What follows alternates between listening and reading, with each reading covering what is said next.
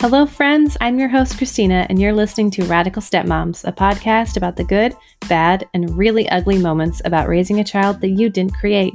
Here I'll discuss the realities of co parenting, the way stepmotherhood affects a marriage, the relationship with our stepkids, and most of all, navigating the relationship with ourselves. I want each episode to leave you feeling validated, empowered, and oh so radical. So pour yourself a LaCroix, a glass of red, or whatever, and listen in on Radical Stepmoms.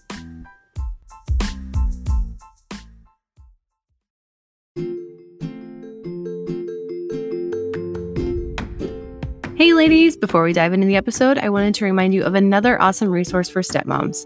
It was the resource I desperately needed when I was in the thick of all my stepmom feelings. So, what is it? Stepmom Magazine. Stepmom Magazine is a monthly online publication, and each issue is full of articles from therapists and stepfamily experts who know exactly what you're going through and what to do about it because they're stepmoms too. When you subscribe, you not only get the monthly issue, but access to a private group forum where you can talk with other stepmoms from around the world. There's also ebooks on hot topics like raising teens, being a full time stepmom, parental alienation, and so much more.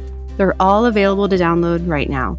Joining is easy. Head to stepmommagazine.com and use the code RADICAL20 to save 20%. Send me a DM on Instagram and let me know how much you love it. Now, on to the episode. Hello, ladies. This week's episode is a re release from season three. I've been getting an increase in questions about managing high conflict and how to maintain those boundaries. So, here's a little refresher from psychologist and stepmom Michelle. Enjoy. Hello, you are listening to Radical Stepmoms. This is Christina. On this episode, I am having Dr. Michelle Longvinsky join me. She is a licensed clinical psychologist who works with families during divorce and when families blend. Not only is she educated in all the psychological complexities of blended family life, but she's also a stepmom. Hi, Michelle.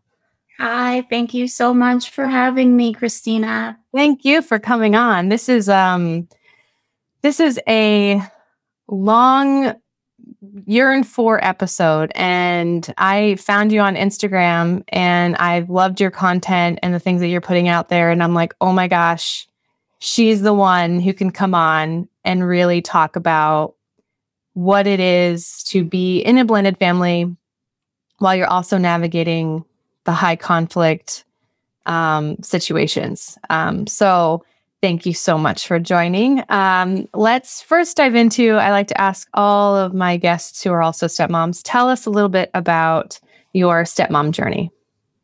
Yes, I'd be happy to. So, I have been. I'm not good with numbers. I think it's been 11 years so I don't know how you define stepmom. We just celebrated our seven year wedding anniversary. So I don't know if I officially became a, a stepmom mm-hmm. then, but we actually, um, my husband and I, we moved in together after two years and he shares 50 50 custody with his ex. And so his two girls moved in along with us. And so we've been under the same roof for for longer than that because we actually then ended up marrying two years after that, four years into the relationship. So um, I think I've, you know, functioned as a quote stepmom for longer than for about a decade, we'll say, mm-hmm. roughly. Mm-hmm. Yeah. So I met them when they were six and nine, and they are currently let me get this right 18 and almost 21 wow. Yeah through the teenage years? What was that like? Just real briefly because I'm so many questions about that. How uh, survived? you know you know I, the thing about the teen years i think just every child is different every individual is different. And so i think with one of our girls like it was pretty easy breezy, maybe until like senior year, it started to get not so easy breezy. Mm-hmm. And then with our other one, you know, we knew like from a pretty early age that it was going to be a bit of a bumpy ride with her. She just, you know, shows up in a big way, ha- always has, um, and continues to. And we love her for that. Um, so it was a little bit more, you know, it's been more drama with her.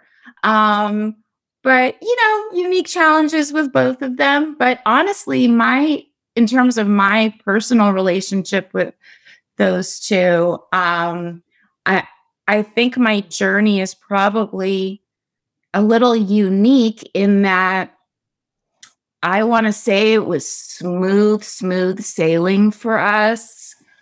Certainly upon meeting, um, you know, that like romancing honeymoon period.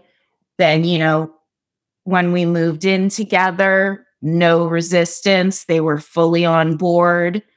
Two years later, we engaged. They were thrilled, mm-hmm. you know, fully on board. Mm-hmm. Um, and then we hit a really big wall about a year into marriage when we announced that we were pregnant. Uh, they were not expecting that curveball. They had not factored that in.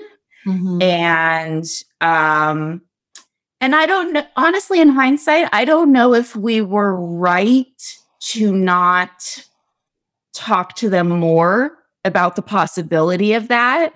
That was my own journey. You know, I have always kind of been ambivalent about having my own children for a variety of reasons. Mm-hmm. And um, I had my son when I was 39. So, you know, I, I, it took as much, literally as much time as I could to make that decision. So, um, you know, it was kind of just existential stuff for me and all of these things that I wouldn't even think to include young children in a discussion of. And so they were, I think they were just flo- shocked. Mm-hmm. They were shocked by it. And um, it took a really, really long time to get back to, and I, honestly, I don't know if we've ever really gotten back, you know, because the system changed at that point. You know, a new person came into the system. And when that happens, every other member of the system has to kind of adapt. Yep. And um, so I don't know that we ever got back to the place that we were as a family before my son. Um, but I, you know, I, I think today, um, you know, we're in such like a, a deeper and richer place, you know, as having him in the family and I see their relationships developing and, um, yeah, so it's it's been a bit of an odyssey there. Yeah.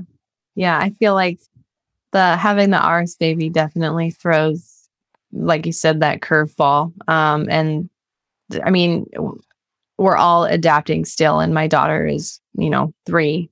And I think that it just continues to morph into new challenges and new like things that we overcome and stuff like that, just with their own mental development um, and their own maturity. You know, my stepson's, he's nine and he at this age can like kind of chill with his sister and they play Legos together and they do stuff. But then, you know, there's times when he's like, oh my God, she's so annoying. Like, get her away from me. Why does she never stop talking? it's just yeah. like, you know, navigating that, you know, trying to meet each other's needs and stuff. Yeah. Yes. Yes. And all of that, all of those differences, because there's obviously a, a much larger uh, age spread between my son and his sisters. Um, it, those differences have been so magnified because of COVID, right? Because everyone is just on top of each other. And so I have him doing kindergarten from home. And then I have one of my stepdaughters applying to colleges for next year. Mm-hmm. Like, those are really different developmental stages, you know? And so you really have to, as as a parent and as a step parent, you have to a lot of it has to do with managing your expectations, mm-hmm. right? And yeah. Think that's where oh, most people kind of step into the pitfalls is that they, I think they imagine what step blended familyhood is going to look like, and it ends up never looking anything like that. Yep. It's, you know, which is not to say that it's, you know, so much worse, so much better. It's just, it's like most things, like they, most things as we imagine them are not actually how they exactly turn out to be in real life. Right. So, but with this, this is such a big, I mean, this is like such a big investment. Not only are you investing, you know, with a with a life partner, but you've got other, you know, young, impressionable lives in the mix. Mhm. And it feels and you know, the stakes are high. It doesn't just feel like it the stakes are in fact high. Yeah, it's a lot of pressure. And I think it's funny for me personally where um I I manage anxiety, like everyday anxiety. And um I often go down the rabbit holes of all the different scenarios and all the different things and kind of like, you know, needing to think out every outcome so I can feel prepared. and I've done that nearly in every part of my life except for when I was first dating my husband and I'm like, "Oh, this is going to be great." Like there's no, you know, like I wasn't like catastrophizing like anything that I Mhm. usually do. And then all of a sudden I'm like blindsided where I'm like, "Oh, this is I actually there was a lot more for me to be concerned about or anxious about. Um, so then I'm kind of like backpedaling, especially like in the early years. Um, where I'm like, oh, this, I was not aware that this was going to be a problem. Me just, you know, showing up to a school event is causing big, big problems. Um, Yes. yeah. So, Yes. And in blended family life, there's just a million of those opportunities, Mhm. right? And um boy, is that a tough one. And it I I gotta say this, it sucks the most for the kid, mhm. right? The kid who's what doing whatever, you know, showcasing whatever, because I'm pretty sure if all of the adults could just play nice Mhm. and pretend like they're okay with it, even if they're not. The kid wants all of you. The kid wants as many people there who they feel love them and support them, Mhm. Supporting them and loving them. That's what the kid wants. Yep. Right. And it gets complicated when the adult egos get involved, right? That the kid sees bio mom crying and then all of a sudden he doesn't or she doesn't want you there anymore because this, I don't want to deal with my mother crying while I'm, you know, yeah. competing for whatever. Mhm. So, Yeah. And our own and our own experiences kind of come through that because I mean, um, like as a kid who had stepmoms and stepdads and stuff, I was fortunate enough where both my parents were in that mindset of we're here for her. So all of my parents were at graduations, all of my parents were at my wedding. I had my dad and my stepdad walk me down the aisle. Like all of it was like great. And so Yeah. then it's like when I'm in, you know, my experience and I'm just like, what's the big deal? Like, why can't we all just get along? Well, there's there's a little bit more to it. There's that high conflict piece. So um Yeah. let's discuss so your profession, give a little background about like what you do, your practice, um, how you help families through divorce or blending. Yes. Yeah. Yes. Okay. So I actually, uh, the majority, I, I've been a therapist for, I think I'm coming up to 25 years. I don't want to age myself, but don't do the math. Um, you know, in terms of just like doing working with populations, you know, doing service of some kind, um, whether it's administrative or direct service, I've pretty much solely been in mental health and uh, it for about 25 years. And a good, good chunk of that time, I want to say maybe 15 of those years were dedicated. Um, I worked at, you know, various uh, agencies, arms, I'll call them, of Los Angeles County Department of Mental Health. And so, you know, I, I don't know if you're familiar, I'm sure you are. County is basically where people go for services when, you know, they don't have insurance or they're disabled or, you know, Mhm. um, and so I actually really like cl- closest to my heart, I want to say, is the chronically and persistently mentally ill. Like those are my homies. I love those guys so much. And I think that's why I stayed as long as I did because I just I I got so much meaning out of, you know, because I was there for so long, I ended up advancing, you know, I, I was program director. And so I was able to like, you know, write policies. I ended up uh, opening an outpatient clinic for them because we were just stationed in like a, a residential setting. So then we were able to like open our doors to the rest of the community. It was still county folk, right? But um, there was just such a sense of meaning that I got from it. Um, and I, I don't know, I just connected with that population for whatever reason. So, point being, I have now entered the private sector. I want to say it was like maybe three and a half years ago.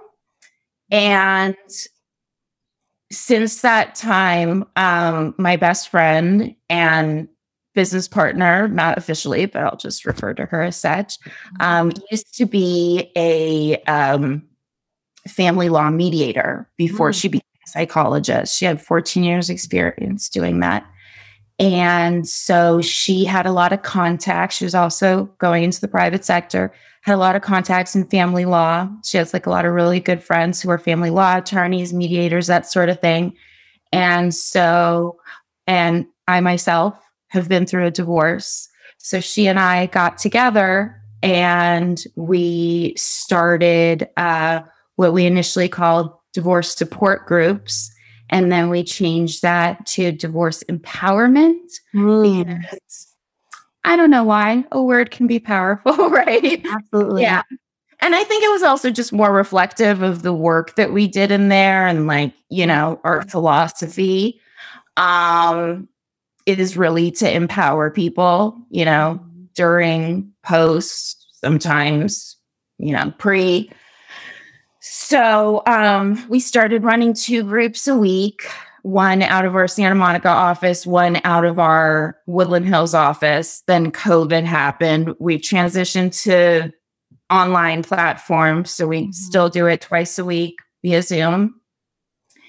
And um, a lot of my practice has developed, you know, out out of the, the these communities from these groups. And I will tell you, I I joke with my my good friend mm. Sherry, and I say, I sometimes think it's in the water.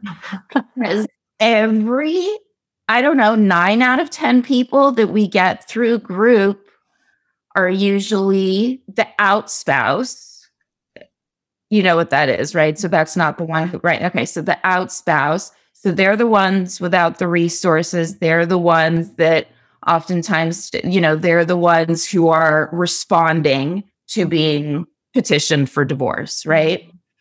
Um, anyways, the thing in the water, Christina, I don't know if you know this, if you've noticed, is this pathological abusive narcissism mm.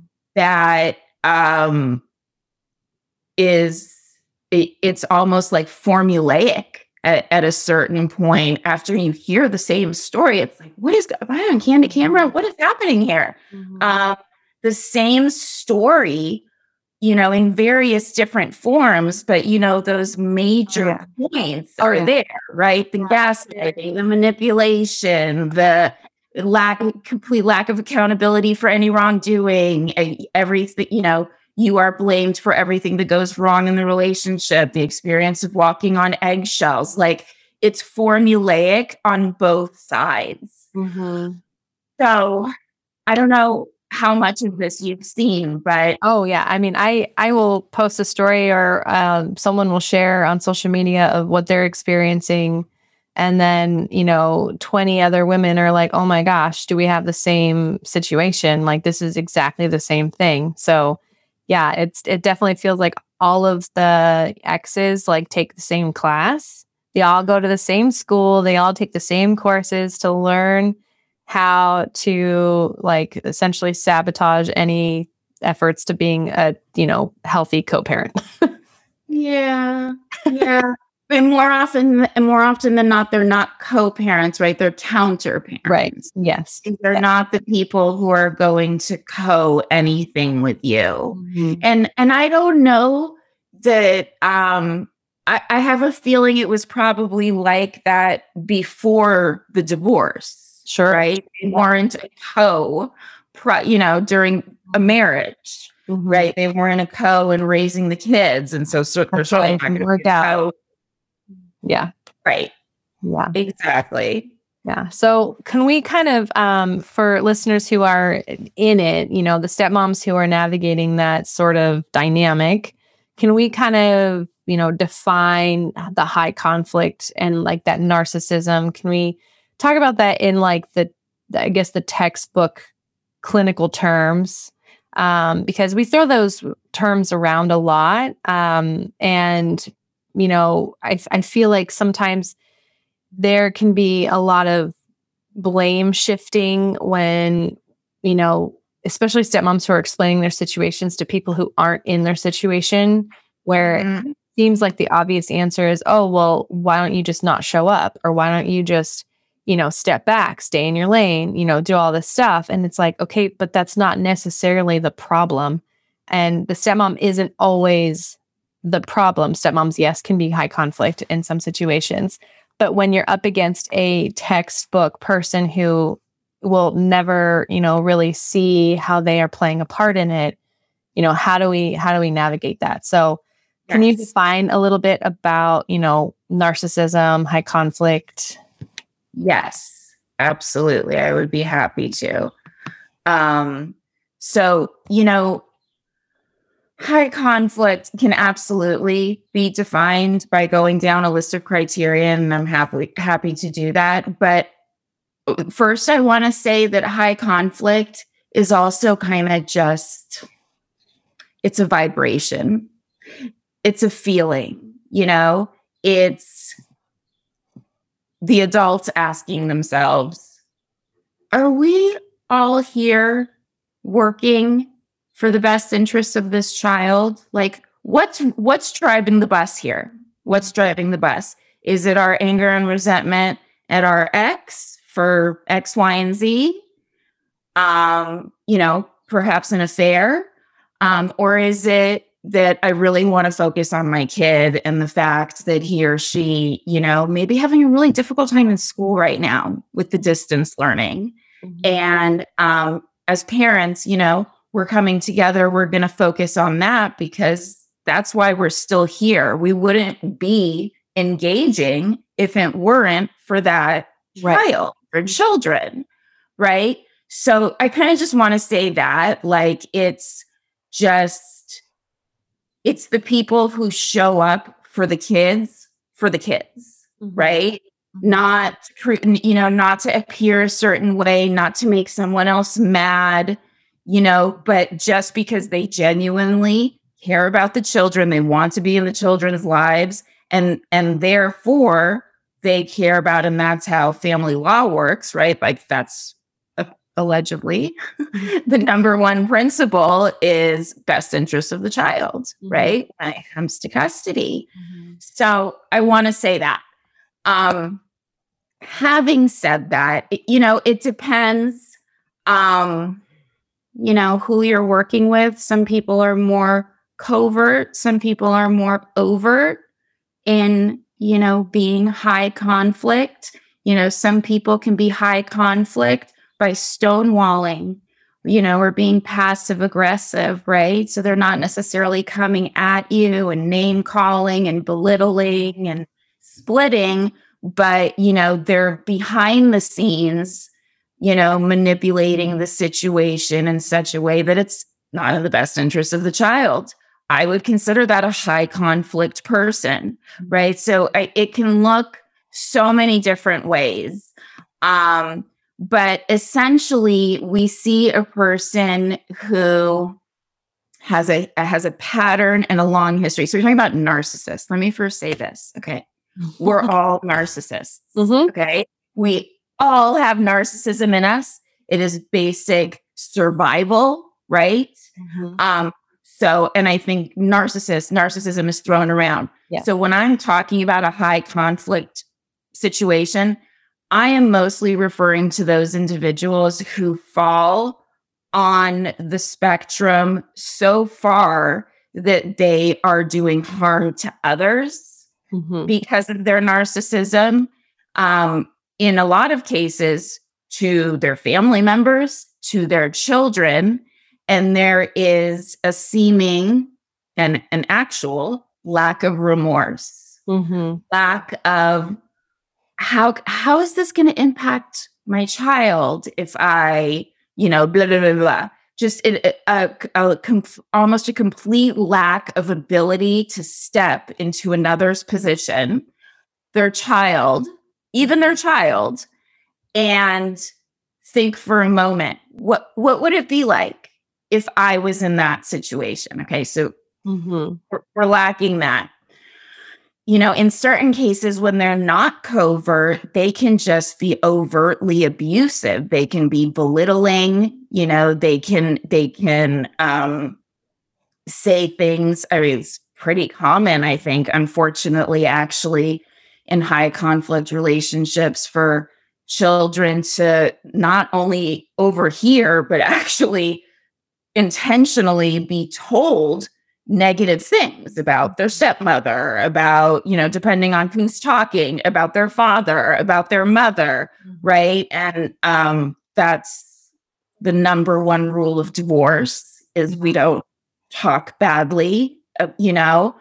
Um, and so someone who is more overt they're just constantly you know doing like they're they're doing that smear campaign they are minimizing you know whoever it is that we're we're trying to get rid of i'll say they're minimizing that person's impact on on the family they're um maybe like looking to dig up some dirt on you that they can use mm-hmm. against you and make you you know seem like you're not all that i mean you know, just a lot of, I guess those would be considered more of the covert behaviors. I mean, listen, there's some people that will just like slide right into your DMs yeah. and verbally assault you, right? There's those too. That's definitely a much more overt mm-hmm. aggression. Um, so I don't know if I answered Yeah, question. that's that's great. And I think you just described, I would imagine listeners right now are going, Yep, that sounds about right. um, so when you are working with families, are you working with the people who are on the on like the side where they're trying to navigate how to, you know, work with a counter parent like that? Um mm-hmm, mm-hmm. I in in those sorts of situations, the way that my practice is right now, I tend to work more on those sorts of issues, but with individual clients. Mm-hmm. And then, you know, as needed, as appropriate, we might pull in another family member or even the family but honestly, usually when someone comes to me, because people don't come like preventatively, they they call a therapist right. when it's just on fire, right? yeah. so we have to um so yeah, so I think that you know a good place to start and that that individual person that's reaching out at that point also just needs so much individual support too mm-hmm. that they wouldn't necessarily get from the family work. So um, currently, I'm doing a lot more of that sort of work through the individual. Yeah. So I want to talk about two things when it comes to, you know, in the stepmom's pers- in the stepmom's perspective, you know, we are with our partners, we're trying to navigate our family life. We feel like there's this constant presence of this other person who is ready to attack at any moment. And even when things are calm, even when things are good, um, there's that little piece in the back of our minds that is like, it's only going to be calm for so long. You know, there's something that's going to happen. And there's, there's that something that we don't often talk about or I don't see being talked about is that trauma response of, you know, you know, the stepmoms being like, why can't I just enjoy the good? Like, why am I say, so anxious about it? And I want to label that in a way to, you know, normalize it in that there, this is a trauma response. You have been traumatized over and over and over and over and over again by the rug being pulled out from you, the, you know, you think you are at a good place in your life and then boom, you know, there's custody issues, the kids are saying mean things to you know, whatever it is. Um, can we can we speak to first what that is in general and then you know what can stepmoms do to overcome or to navigate that that sort of emotional roller coaster Mm-hmm. And is that question in reference to just like as the kids develop and grow, or also in addition to high conflict situations where you're constantly getting hit with waves of drama? Yeah, the waves of drama, I think is I think is where a lot of us are kind of like stuck in, you know, how do we how do we it's, it's a really tough one. I'll tell you why. Because when you're constantly getting hit with waves of drama, it's um for some of us, I think for a lot of us, particularly for those of us who don't have, uh, who haven't done the the work to heal our own trauma, it um, it activates like whatever that is, right? So mm-hmm. whatever you haven't, you know, fully worked out from whenever, uh, for whatever reason, I think children in general will shine a light on those issues for mm-hmm. parents. Mm-hmm. But I think step the the blended family in particular because it's all about like becoming a new team and how does a team function and yet we have you know these external parties and so depending like let's say your issue in your family of origin is that um, you never felt like you you got any emotional space in the house. You just felt like everyone took up, you know, there was just so much drama with whatever parent or whatever sibling was sick that you never got emotional space. So what happens when um, something goes wrong in the blended family, if you haven't fully worked that out with your family of origin, that's the wound that gets triggered. And so you start to feel, you know, unseen, unimportant, um, you know, like there's there's no room for you, like there's not enough air to breathe. And it's it's directly linked, you know, to that original wound. Mm-hmm. And for that reason, I think sometimes in the moment we can overreact. In fact, sometimes in the moment, I think we do overreact, right? Because I think, especially with the kids, with a contentious ex, that's a different story. But with the kids, um, I'm sure this isn't true about all kids. I don't know that they're ever looking to injure us truly in a moment, right? they don't have the executive functioning to I mean, I'm making grand generalizations obviously depending on their age mm-hmm. but they don't have the executive functioning to like think about you know especially in a in a heated state mm-hmm. what's what's going to be the impact should i say you know we just we have they have in most cases we haven't yet developed those kinds of skills especially when we're angry most adults haven't even developed those skills right. for when they're angry right. right so i i think it's a bit of an ask uh sometimes to expect that of our children we want to encourage that and teach that you know and model that for our children but I think sometimes when, you know, they behave in such a way with us that feels disrespectful, it's very easy to go back to that original wound mm-hmm. when it could just be that they're super horm- hormonal on that particular day and their teacher was a dick to them or whatever. And to you, it, you know, you go down that rabbit hole and it just becomes about something so different. I feel I, the, and I think one of the biggest examples that keeps coming up for me in messages I get, or, you know, one of the biggest things is when, you know, a kid is upset and they're crying for their mom. And as a stepmom, and you hear, like, I want my mom, I want my mom and you are sitting with this every day, trying to do the best you can, trying to show up in your family, try to prove yourself, trying to figure out where your role is. Try, you immediately feel like, I'm not good enough. Yes. I'm not good enough. You don't want to be here. You don't want to be with me. And it's like, yes.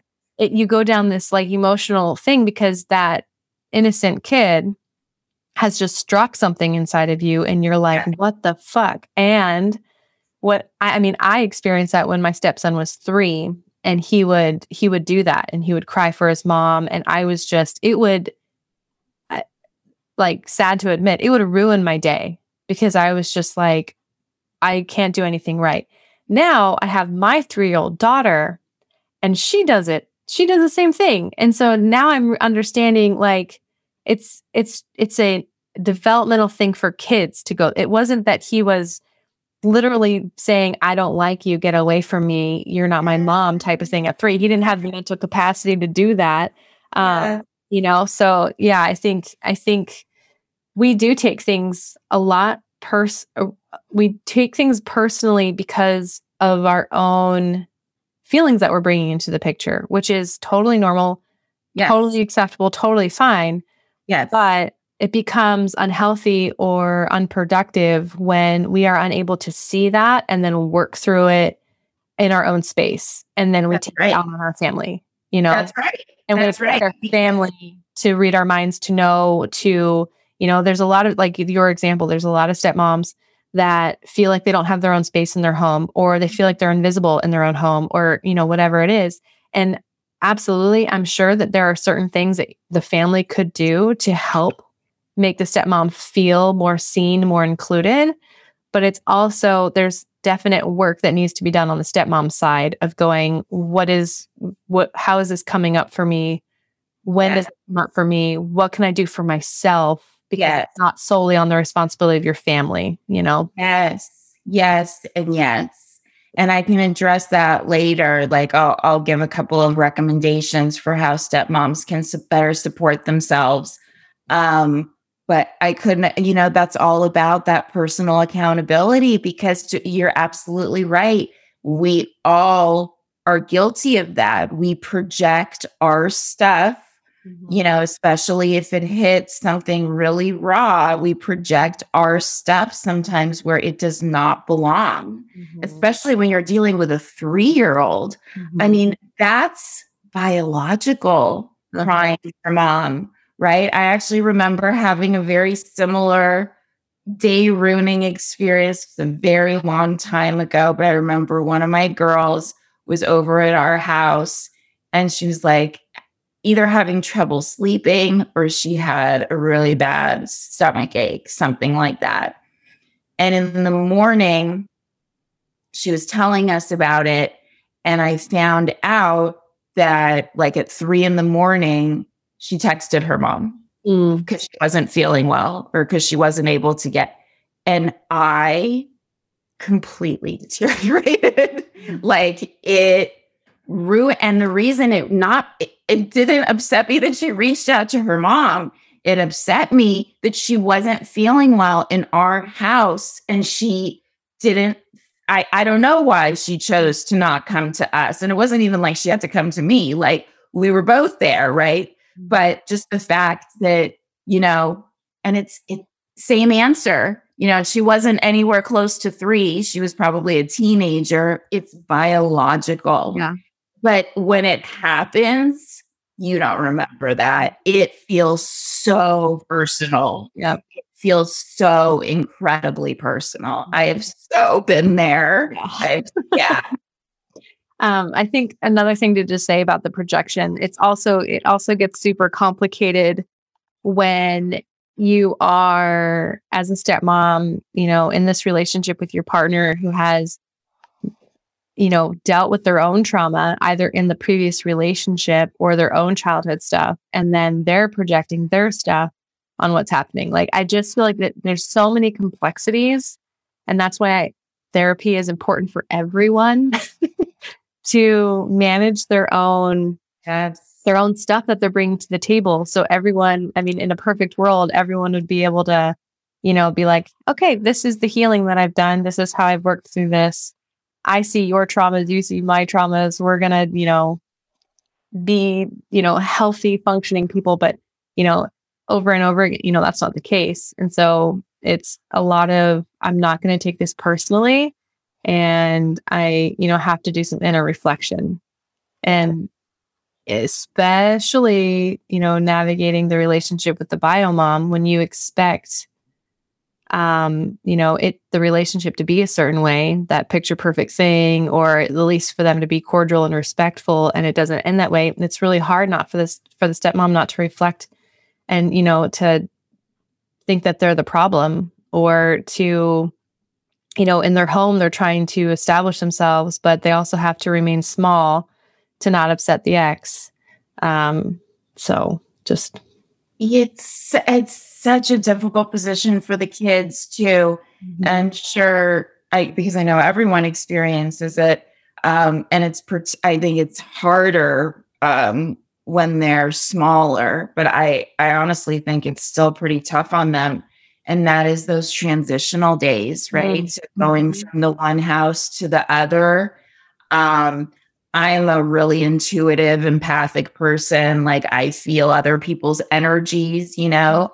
And so I, those days are heavy for me. Like, and, and not so much so anymore, but, um, the, the kids, they bring that energy, right? From the other house. And then they bring energy from our house to, to mom's house, right? So, uh, I'm particularly attuned to it, you know, but, um, what I pick up on is that it's incredibly difficult for them. Mm-hmm. That it's, you know, it's just, it's so, I think, disorienting in some ways. And um, I think a lot of uh, kids of divorce feel like, you know, they spend a lot of their time living out of a suitcase. Mm-hmm. And like they never, you know, they often don't have the exact things that they need at the house that they're at and you know like they it, it's this feeling of um being split yeah you know? yeah. yeah it took me a little bit of time to because my stepson he's been doing the back and forth since before he can even remember um my husband never married his mom and you know they split when he was like one and they've always had 50 50 one week on one week off um, so for me, it, it, I kind of, I think, unfortunately minimized the impact for him in that transitional. And then once I realized, like, no, like things are really different in between the two houses. Like he really has to transition back and forth. And now, you know, I, we, my husband and I give him space. Like when he comes to our house, he usually will like hey guys, you know, like do like, hugs and stuff like that. And then he goes into his room and he's in his room for like 30 minutes. Mm-hmm. And we, you know, we uh, encourage that time for him to kind of just like acclimate of, all right, I'm at dad's house now. Like this is these, this is my room. This is my toy. You know, he knows that he'll come upstairs and we'll have dinner, but yeah, it's, it's especially, you know, but you know, back in the day, that probably would have hurt my feelings of he doesn't want to be here, he doesn't want to be around us, you know, and I, or personally, yeah. Yes, such a, a good example. Absolutely. Absolutely. That oftentimes stepmoms will um, see their stepchild struggling to, to acclimate back into their home.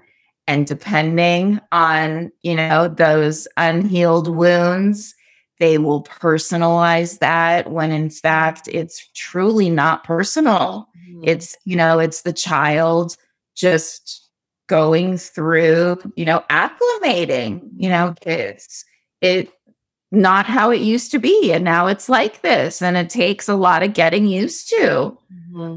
Yeah.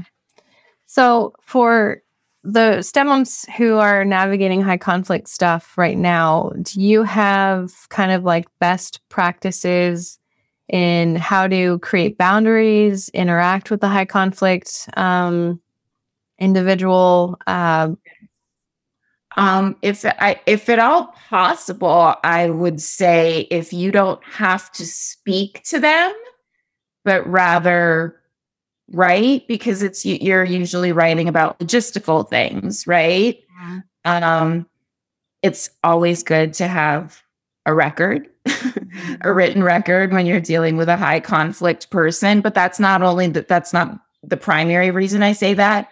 Um, just for your mental well being, you're less likely to get triggered right? If you're just like sticking to the facts, mm-hmm. you know, a lot of court systems, they actually order in high conflict situations that all the communication be done through, you know, a particular app, or, app mm-hmm. right? So different, different places, I think. But, um, you know, with, with that intention, right? Just to minimize the you know the amount of FaceTime or the you know e- even like the amount of communication, you know, because there there's a tendency for especially if things happen, you know, been wrapped up neatly, which they often aren't with a divorce. You know, people get easily hooked, and um, again, we're all just here for the best interest of the kids. Otherwise, we probably wouldn't be talking right now. so, I, you know, stick to, so stick to the kids, stick to the facts around the kids. And if you can avoid talking, I would suggest that if it's a really high conflict person. Mm-hmm. Um, if you, and certainly you have to sometimes speak, when you do, I would highly recommend uh, keeping it very brief keeping it, con- you know, to the point, mm-hmm. um, keeping all of your emotion out of it. Okay. So almost like you're addressing um, a colleague. Mm-hmm. Okay. Right. You are merely communicating certain information that this person needs to know because you have these joint interests, right? In this case, right. children. And um, with your colleague, you're not going to get emotional. You're not going to get right. You're not going to get escalated. You're not going to get angry. You're not going to, I mean, hopefully, you're not going to, you know, be pissed off for any reason. Right. So just what, yeah. yeah. Or what is, you know, more popularly called, it's not a clinical term, gray rock. Yeah. Just very, um, matter of fact, um, keep it there. like imagine a gray rock kind of just sitting there. The intention, uh, because the the the highly conflict conflictual person want is looking for any kind of reaction out of you. Doesn't matter what it, if it's screaming, you know, screaming at them, great, right? If it's professing your undying love, great. They're they're looking for supply. Okay. And so when you use gray rock, you you're you aren't giving them that. And you know, the idea is that if you do it consistently enough, that they won't get the supply that they absolutely need to live. Mm-hmm. That's their life force. And they will get bored and go and look for it elsewhere. Yeah. Yeah. Right? And you're no longer the target. someone else. yes. Yeah, I think another thing I'd like your uh, thoughts on is, you know, the stepmoms that are trying to essentially create that distance between them and that person. But obviously, then that makes it so their partner is having to do a lot of the interacting. And how do you support a partner through you know, having to navigate this really nasty ex situation. Do you work with like families in in supporting one another? You're talking about the stepmom supporting their partner. Stepmom supporting their partner. Yeah. Absolutely. Well, I mean, I think that's one of the I think that is the foundation of all of it is that if I, and that's the foundation of marriage generally, right? Is that if you don't have that strong couple foundation, it, it's ultimately not going to work, right? Mm-hmm. And that's particularly true. I want to say when it comes to blended families and step parent families. And so it goes both ways, right? You have to have his back, he has to have your back, other way around. Um, and you have to be a united front Mm-hmm. right? So, um, even though those aren't your bio kids um, and you don't make the legal decisions, um, there is a way for couples to approach, you know, decisions when it comes to kids that allows the step parent that doesn't have, you know, the the legal whatever um to still have a voice, right? Mm-hmm. To still um be able to say what they feel about, you know, this important decision as it pertains to someone that they love. This is the other thing that I want to say. You know, what makes a blended a blended family can look so different, right? And um, I actually was listening to one of your episodes that was so good um, about uh, it was this woman who was talking about how her it looks like her marriage is coming to an end. I think she's a colleague of yours. Maybe she's yeah. on the podcast. Yeah, okay. And um it was so interesting. Um she ha- I think she had so much wisdom there and that she was talking about, you know, like if the house doesn't have the foundation, right? It's ultimately going to crumble. And so I think because there isn't inherently so much um, splitting that goes on when you just first marry someone, right? There could be ex boyfriends and ex girlfriends, and there could be kids too, right? But for the most part, if there hasn't been a marriage, right, there isn't like this other major party chiming in on certain things that directly impact your life that you as a stepmother don't get to chime in on. That feels really uh, unfair and unbalanced, right? So, what I want to say is this in my particular case, my girls have two very actively involved biological parents. Okay. So you have to look at every situation differently. That podcast that I was listening to, that one episode, that did not sound like that was the case. Right. That sounded like there was a negligent mother in the mix, yeah. right? Who was do yeah. So um you have to you really have to do as a step parent, you have to do your best to put yourself in the shoes of the kids. Okay. So let's use my example. In my case, they have a biological mother and a biological father who are all up in the mix as it pertains to them. Mm-hmm. Okay.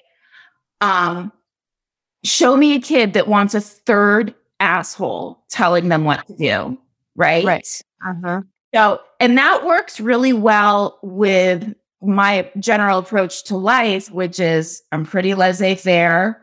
I let people do their thing. Um, sometimes that comes back to bite me, but for the most part, like I give people the benefit of the doubt, right? And and I think that trans and by no means am I suggesting this, um, but what I do want to kind of um, in, discourage is take and I'm not to be clear, I'm not encouraging a laissez-faire approach because it it definitely has its pitfalls, but I'm discouraging an authoritarian approach, right? An authoritarian approach, which is just very like my way or the highway sort of mm-hmm. stuff. And particularly, and I'm just not, that's not who I am as a person, but particularly in my situation, if I was that person and I came at this family with these two involved bio parents and these two girls, and I was like, my way or the highway. Right. I wouldn't be sitting here talking to you right now, you know, mm-hmm. because I, I would have stopped being a step parent, I think, a long time ago. You just, um, you have to remember that you are making the conscious choice to come in to an already existing family. Mm-hmm. And that sometimes puts you at a disadvantage. Mm-hmm. But you are making that conscious choice, right? And it's not on those kids to like make it a cakewalk for you, right? Sure. I, I got, I got, I think lucky. I also have like certain skills, like I'm really good at activities, right? I recommend like when you're first getting to know um, kids, you know, who may become step kids, always have an activity. Kids mm-hmm. don't want to sit around and talk to you about the election, right?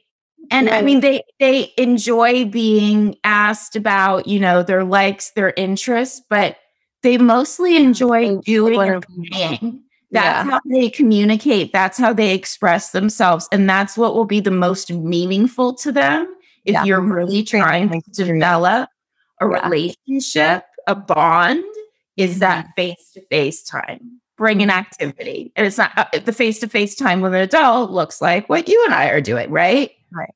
I think a lot of step parents, especially if they haven't had children in their lives before, they, again, expectations we have to consider our audience, yeah. right?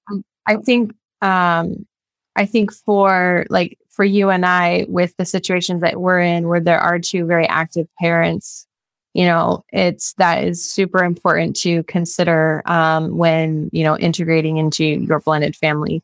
I know I have a lot of listeners who are full-time stepmoms. Yeah. And who don't have the other parent that's active. They call every once in a while. They see them, you know, once or twice a year. And so, you know, they're navigating something a little different. And, yes. you know, they don't have those transition days. They don't, you know, they are the active parent. And, you know, that has its whole other side of you know blending um, and that's a whole different world. But it that's what it always comes back to but it always goes back to that like you have to have that foundation with your partner. Yeah and you have to have those conversations about expectations. And you have to communicate about you know what you're comfortable with what you're not comfortable with and, and all that sort of thing. And you know like uh when oh i lost my train of thought there. Um, but bringing it back to navigating the the the ex on the other side of it, you know, um, it's it, there's conflict there when you know the ex is intentionally trying to create drama, and you know the stepmom feels like you don't have a place in this situation anymore. Like you're not even around. Like you're not, you know. So I don't know. Like, I guess all I'm trying to say is this shit is really complicated. It really is. And ba- again, that scenario back to the couple is king. If the couple isn't at the very top, that that sort of situation will absolutely break a family. Yep. Right? Mm-hmm. The, the couple is king right and that and i think that's true in first marriages too and i think what happens oftentimes in first marriages is they people have kids and they make the children king mm-hmm. by no means am i suggesting that the children aren't a top priority right. but they completely forget the reason we all started this whole thing, right? Really? Two of us. Yep. Um, and so yeah, same principle, but even more so, I think, with the remarriage because of all of these external forces that cause pressure to the relationship that wouldn't ex- necessarily exist if you're both married for the first time. Right. They could, they could, but you know, usually they don't. Yeah. Mm-hmm. Yeah. Um, you had mentioned some tips or some. Yeah. So, I mean, you know, by no means am I like pr- promoting my profession when I say this. I genuinely say it because I really, really believe it. And I think you actually said the same words earlier. Therapy is really helpful for this sort of thing. Mm-hmm. It really is, especially if there's something that's unresolved, unattended to, you know, unprocessed. Um, it's still there. Mm-hmm. It's still in there, and it's not doing anything good to you in there. Right. And then by still being in there, it makes you so much more susceptible to being triggered in these situations. And I'll tell you, I have had moments over the years where you know, my, uh, like I get red hot and my blood is boiling and, you know, I'm, I feel disrespected or whatever it is. Right. And I'll like stomp in. I'm like, ah, this just happened. And I have, I, this is what I want to say. And then I, of course, never act on it because we never should, right? In that moment. Right. Because particularly since we're talking to our child who is a minor, right? You Mm-hmm. wouldn't address it the same way that you would with another adult. Sure. Yeah. And I will tell you, in every single instance, when I would then talk to my best friend about it, sleep on it, I would be like, oh my God, thank God I did not go in there and say that to her because, yeah, she was kind of being a pill, but 89% of that was about me. Yeah. You know, and I would have done so much damage to the relationship in that moment because of my stuff. That's not always the case. Stepkids can sometimes be straight disrespectful and mean. Sure. That's not what I'm talking about here. Right. We need very different sorts of boundaries with those situations. Yeah. Yeah. Yeah. Oh, it's like, yeah, I don't know.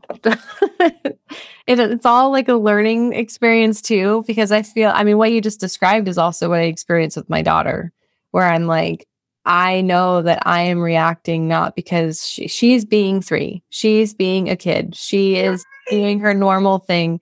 I am realizing that I'm reacting and I'm stressed out because I didn't prepare. I'm in it. I'm running late. I didn't get enough sleep. I am hungry or like whatever these things are. And I'm reacting differently. And so it's, it's the, it's just parenthood in general, stepmothering aside, you know, is, is hard because it's a constant reflection of you and it is making you see the nitty gritty shit that you have within you and kids bring that out in you. Yeah. Yeah. it out in And I think if you're someone who's unwilling to look at that nitty gritty shit, you're not likely to make it as a stepmom. Mm-hmm. Because you're going to get constantly triggered and you're going to end up blowing up and you're going to blow up relationships. Mm-hmm. And, you know, if you can't look at it, right. And and i feel like that can seem on one hand very daunting to think you need to go manage your stuff right? But on the other hand ladies that is the only thing we have control over. That's the That's only correct. thing we have control over in our blended family life. Correct. we can't change the ex. We can't change our partners. We can't change the kids. We can try our best to influence. We can try our best to create strategies and and to have our our solutions and stuff like that. But at the end of the day the only thing that we can do is work on Yeah. how we react to things. And that that brings me to my next tip yeah. right?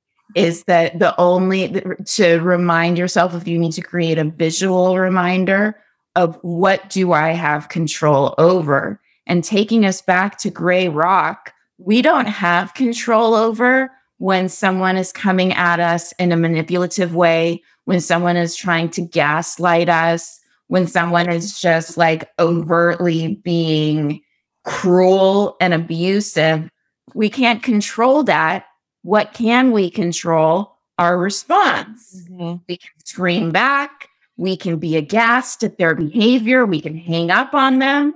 I would not recommend doing any of those things because those are all reactions. Mhm. Those are all reactions. So instead, it's statements like, and I want to give Tina Swithin.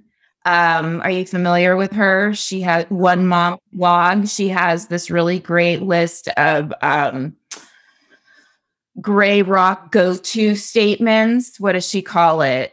Uh, she has a really cute term for it. It's it's on her. If you go to One Mom's Battle, it's on her um, thing. But it's all of these just and and other you know people have them as well. Like really good go to statements when Mhm. someone highly manipulative is either trying to smear you or trying to hook you, you know, or you know anything like that is you know statements like um, my recollection of those events uh, is not in line with yours. Mm.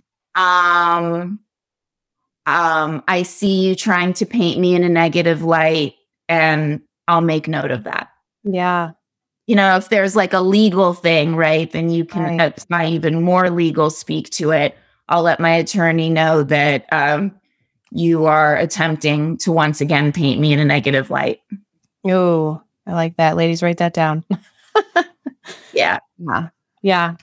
Um, if you give me the information to to her, I will put that in the episode notes because I think Absolutely. Yeah, she's a really great resource. yeah. Yeah. Um, well, um, any other tips or final words of wisdom for the stepmoms that are navigating this this kind of crazy? Um, so I, the other thing I, I want to say, but I bet a lot of your stepmoms or or your listener stepmoms are already doing this, which is why they're listening to your podcast.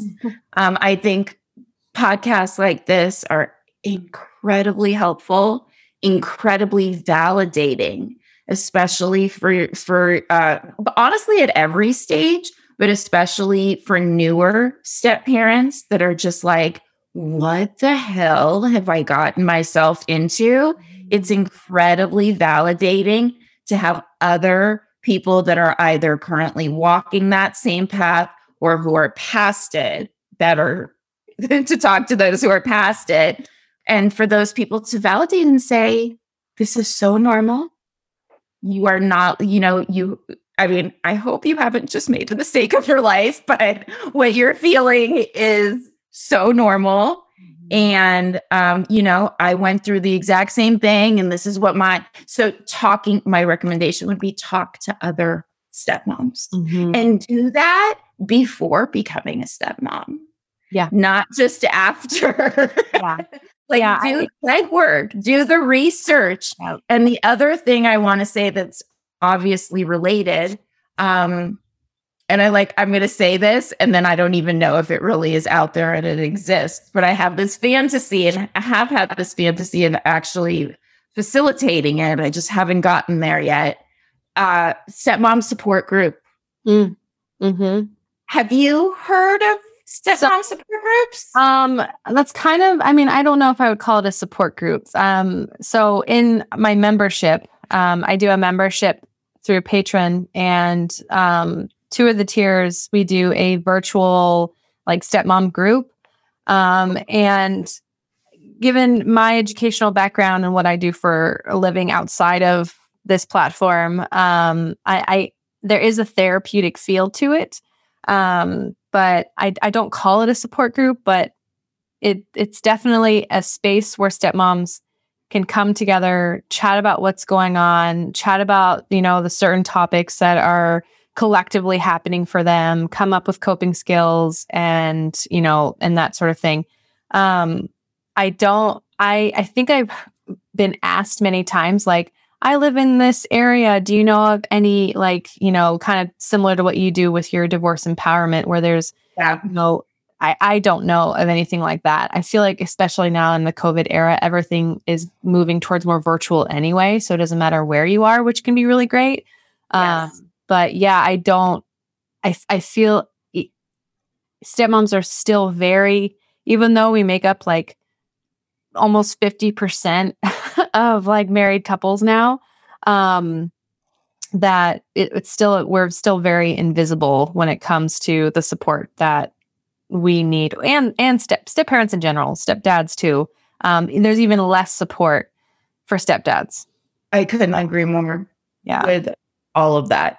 Yeah I couldn't agree more with all of that. And I think oftentimes it's only until you are talking to another stepmom and like you'll say something like, Have you ever thought about maybe like joining a stepmom's group that they realize like the level of of support that they really do need on that issue. Like, I think it doesn't occur to most people, right? Like, I'm not an alcoholic. I don't need a group, right? Like, or I'm not, you know, whatever people go to groups for. I'm not getting divorced. I don't need a group.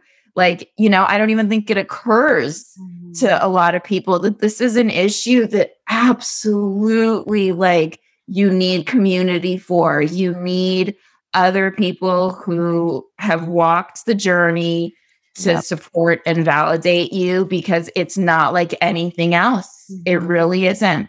Yeah. And that's, I mean, you just nailed the largest reason why I started this platform in general is because I felt super alone in my own journey. And I'm just like, I, I know I can't be the only one experiencing these things. And, you know, they're on the spectrum of stepmoms, you know, there, there's one side of it and then there's the other side of it. And I felt like I didn't fit in anywhere. So I wanted to create a space where, hey, this is the situation I'm in. This is the kind of, you know, dynamic we have. And this is the way that I'm feeling and I'm I need to get it off my chest and then to allow you know to say to other women like it's okay if you feel these things like that is so empowering um in your own healing and your own you know um coping through these really really hard hard dynamics yeah so yeah i think the more community the better and finding yes. the right community is yes. is another thing yes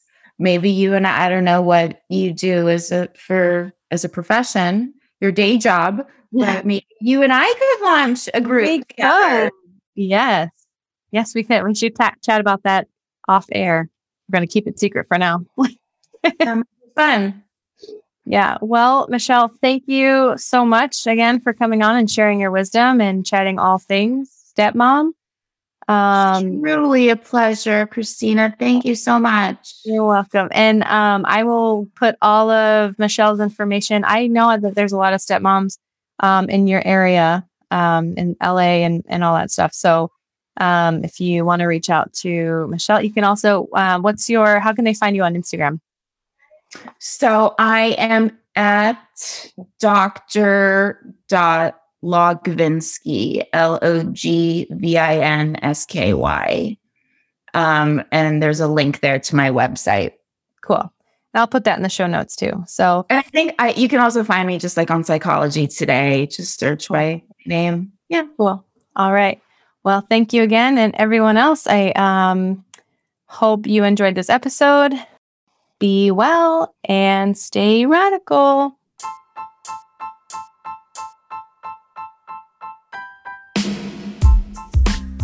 All right, ladies, the episode is over, but do you want a little more? Come find me on Instagram and join the community at Radical Stepmoms Podcast, or schedule a one on one session and get that personalized support, or become a Radical member and gain access to exclusive content like bonus episodes and merch.